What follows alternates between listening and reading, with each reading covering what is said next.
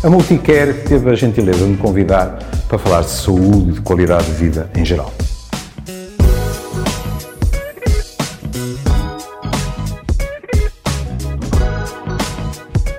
Eu prometi-lhes que, pela mão do meu colega Pedro Morgado, iríamos desaguar nesses terríveis idosos que têm dado algumas preocupações, mais do que legítimas, por aquilo que de vez em quando tem sido apelidado a sua teimosia, a sua resistência ao que são as diretrizes indispensáveis. E já que estávamos em Braga, vamos descer até ao Porto. E vamos descer até ao Porto e aproveitar uma entrevista que uh, o professor Henrique de Barros uh, deu, uh, em que há uma comparação, e, e, foi isso que me chamou a atenção, há uma comparação entre aquilo que é sentido pelos mais jovens e pelos mais velhos. E aparentemente parece haver uma contradição nos resultados. Pronto, dir-me-ão, daqui a um mês ou dois os resultados eh, serão resultados mais consistentes, mais fiáveis por uma questão de volumes de dados? Não estou a dizer que não. Mas eh, para um psiquiatra, aquilo que já foi encontrado não é nada surpreendente. Porque o que é que se diz? Diz-se os mais velhos, os idosos. Os mais velhos têm menos medo do que os mais novos. Bom, mas o vírus é muito mais perigoso. Isso é uma das poucas coisas que nós temos a certeza absoluta neste momento. Basta ver com tristeza as percentagens de óbitos por faixa etária. O vírus é muito mais perigoso para os mais velhos. Então, isto o que é que significa? É pura e simples inconsciência. E porquê é que os mais novos estão com mais medo quando veem os, uh, uh, os mapas da, da mortalidade. Eu não vou dizer, até porque sou suspeito, sendo eu oficialmente um velho, ou com os meus 70 anos, eu não vou dizer que não haja uh, mais velhos que são completos inconscientes. O que vou dizer é que um erro habitual em nós é falarmos dos mais velhos como um grupo homogéneo quando cada um deles tem uma vida já longa atrás e que, portanto, faz com que seja, sob muitos aspectos, muito mais único em termos de comparação do que, sei lá, as crianças. Vejam, nós ouvimos gente mais velha a dizer: Ah, mas eu já passei por isto, por aquilo. Questões de saúde também, diga-se passagem. Outras uh, uh, pandemias, etc. Uh, pronto, já passei por isso tudo.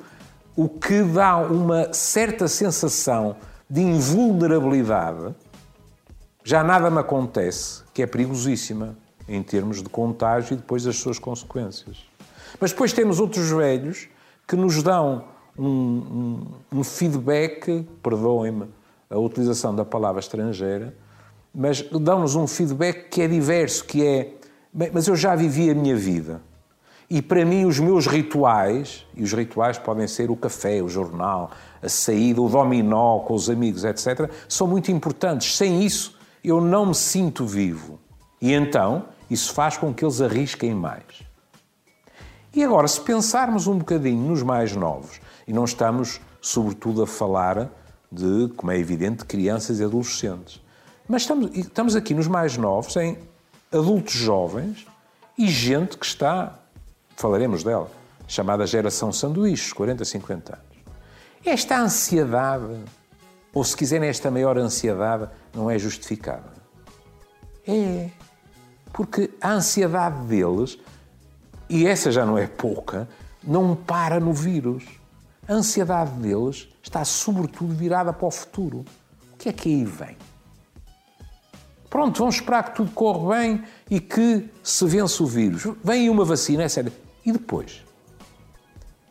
E o meu local de trabalho? A minha empresa? O meu pequeno negócio? Como é que tudo isso vai resistir? Este tipo de ansiedade, muitas vezes para os mais velhos, não existe. as coisas estão mais ou menos julgadas, o espaço temporal é muito mais curto e, portanto, isto tem lógica. Depois, o professor Henrique de Barros salienta algo que é muito importante. Por favor, eu sei que não é por má vontade, mas eu, quando leio aqueles artigos a dizer que o vírus é democrático e que ataca todos da mesma maneira, todas as classes sociais da mesma maneira, eu fico sempre durido, sabem? Porque não é verdade. O professor Henrique de Barros diz há um gradiente social. O que é que isso quer dizer? Quer dizer que, como do costume, os que são mais pobres, os que têm menos educação, os que vivem em condições mais desfavorecidas, pagam sempre um preço mais elevado. Não podemos ignorar isso. Isto não é culpa do vírus, é culpa da própria sociedade que faz com que algumas das suas camadas estejam mais desprotegidas. E voltando aos mais velhos, claro que vocês, ia dizer nós, claro que vocês têm a obrigação de fazer pressão para que eles cumpram as diretrizes. Mas cuidado, a melhor maneira não é infantilizá-los, não é tratá-los como crianças, não é ralhar-lhes, etc.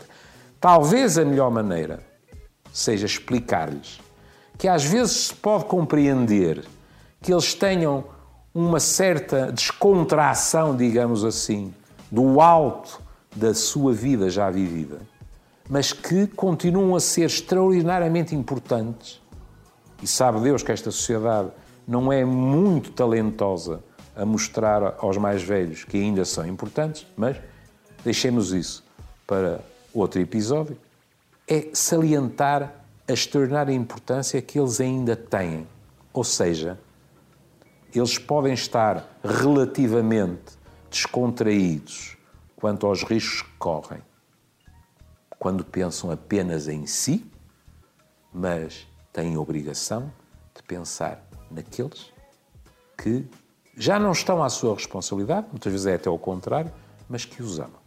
E que, que mais não seja por causa disso, têm a obrigação de, na medida do possível, ninguém é perfeito, cumprir as diretrizes que vêm de cima, neste caso, não do alto, mas dos profissionais de saúde. Sabem, um dos meus poemas favoritos, da Amália Bautista, sobre as coisas que verdadeiramente são importantes, acaba de, dizendo, no fundo, estou a citar de cor, uh, o, o importante, o que verdadeiramente fica é podermos amar, ser amados e não morrer depois dos nossos filhos. Ora bem, é preciso salientar aos mais velhos que eles são amados e que o amor deles continua a ser necessário. E que para proteger essa dimensão afetiva dos mais novos, não é pedir-lhes muito, que tenham um bocadinho mais de juízo, de vez em quando, aqueles que demonstraram não ter o necessário. Como de costume, cuidem-se.